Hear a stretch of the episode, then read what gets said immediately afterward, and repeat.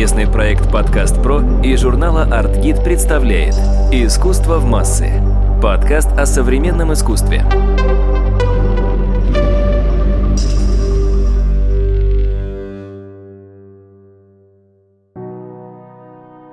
Снова подкаст «Искусство в массы». Я его ведущая Мария Кравцова, главный редактор издания по искусству «Артгид».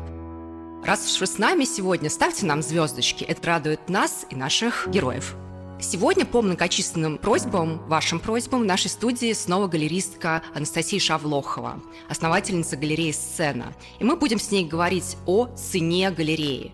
На самом деле мы в прошлом подкасте рассуждали о том, что надо и не надо делать начинающим галеристам, но мы не поговорили о том, сколько все это стоит. А сегодня, собственно, мы прицельно поговорим о том, сколько стоит открыть, например, галерею современного искусства в столице – ну и я думаю, что эта цена релевантна для городов-миллионников и, может быть, будет снижаться в больших центрах. Настя, привет. Маша, привет. Галереи, как и любой бизнес, требуют стартовых вложений. Из чего создался стартовый бюджет галереи? В моем случае мне сильно повезло. Во-первых, помещение, которое и сейчас занимает галерея, оно бесплатно, мы ничего не платим за него. Мы находимся в пространстве Рихтер, это гостиница, бутик-отель и вообще такое культурное пространство.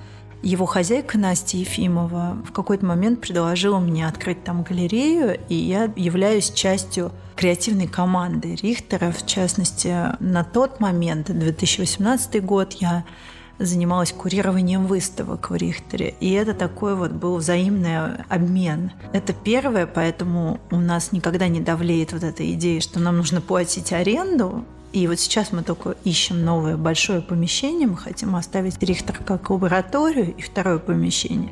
И я могу сказать, что я боюсь этого момента, потому что всегда вот эта аренда, а в Москве это дорогая аренда, если хочется найти такое репрезентативное место, это домоклов меч. А второе, на момент, когда я создавала галерею, у меня не было никаких сбережений, но у меня была дружеская поддержка, друг, который мне предложил, что какое-то время он может помогать, пока галерея не встанет на ноги.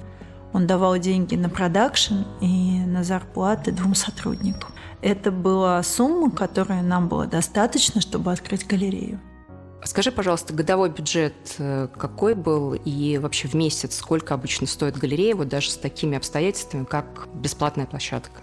А в месяц галерея стоила на тот момент 200 тысяч. Это зарплаты, это обслуживание сайта, деньги, которые мы откладывали на производство, на продакшн. Да. Любая новая выставка, это все надо перекрасить стены, это надо написать пресс-релиз, заплатить, это нужно выставку отснять, это тоже приличные деньги, обработать фотографии, залить все на сайт, создать сайт, пресс-релизы у нас на двух языках, это надо все перевести, произвести выставку, потому что мы постоянно даем деньги на продакшн, у нас большой продакшн выходит. Сейчас у нас, конечно, бюджеты намного превышены, то есть если мы берем там выставку Игоря Самолета, например, «Политика ненависти», ее продакшн где-то вышел 460 тысяч рублей. Примерно в такую же сумму, даже чуть больше, вышел продакшн выставки Алексея Таруца «Валют на Тараксе». То есть э, у нас достаточно дорогой продакшн выставок. Временами мы привозим там художников, селим. По-разному происходит, из-за чего продакшн дорогой. Тогда вот моя поддержка, она была, мы договорились, что это будет год, и ровно год у нас был такой уговор. Или я справляюсь, потом выхожу в открытое плавание сама, или нет.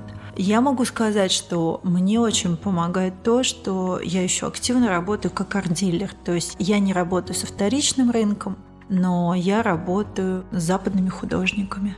И поэтому я все время как бы обращена на Запад, что я смотрю, что продается, как продается. У меня есть свои отношения с галеристами, и с крупными галеристами международными.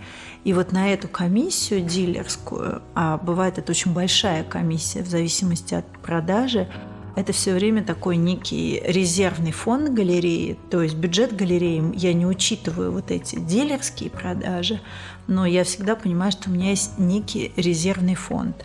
Но при этом также я могу сказать, что у меня были моменты, когда я на ярмарке брала деньги в кредит в банке, и ярмарка для меня была моментом или пан, или пропал.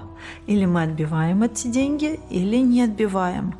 Поэтому Это рискованно, это нервно, это сложно, но мы всегда отбивали. Совместный проект «Подкаст Про» и журнала «Артгид» представляет «Искусство в массы» – подкаст о современном искусстве.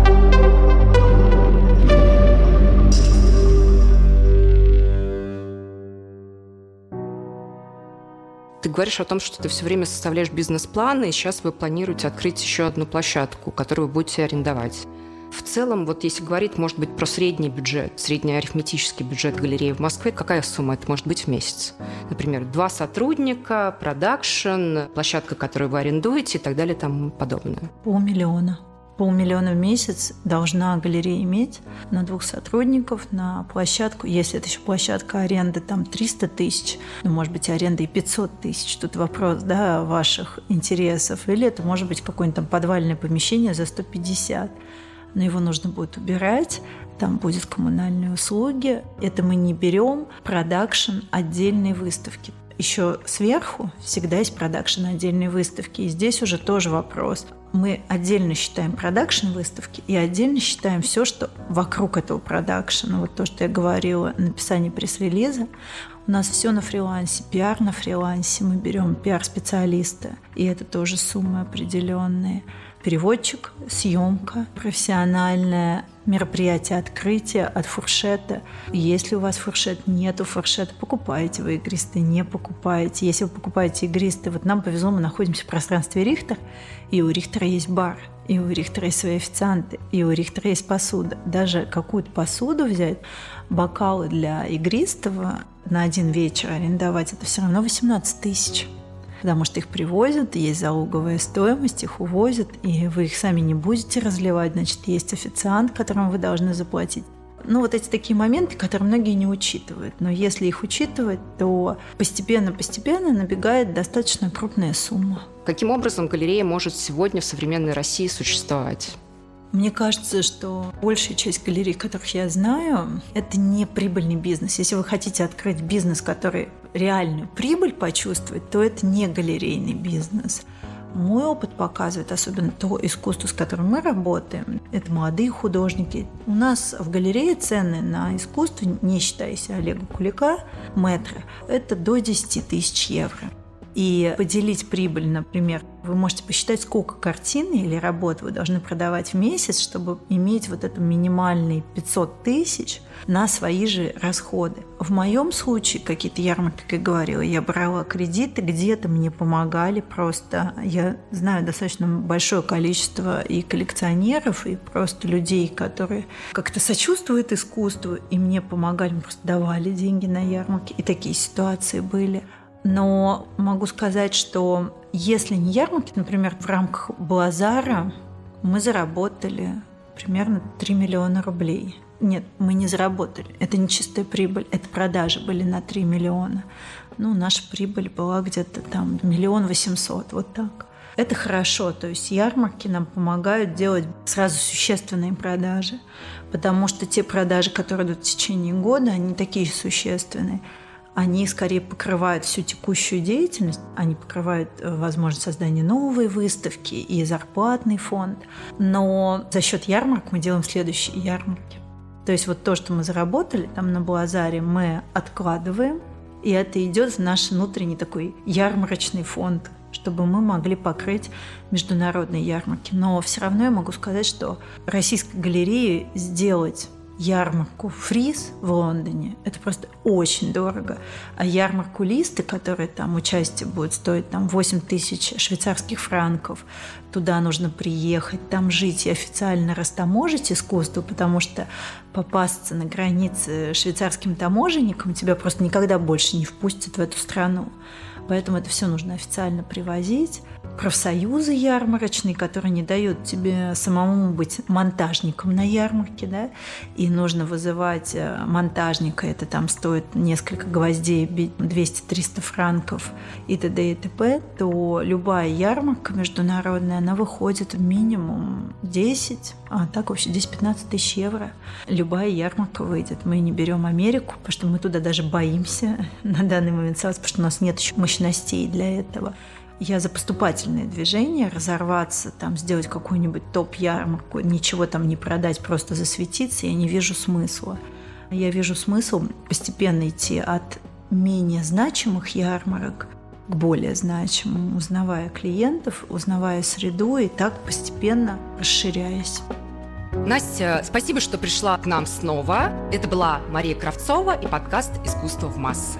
До новых встреч. Ставьте звездочки. Студия «Подкаст Про». Производство профессиональных подкастов.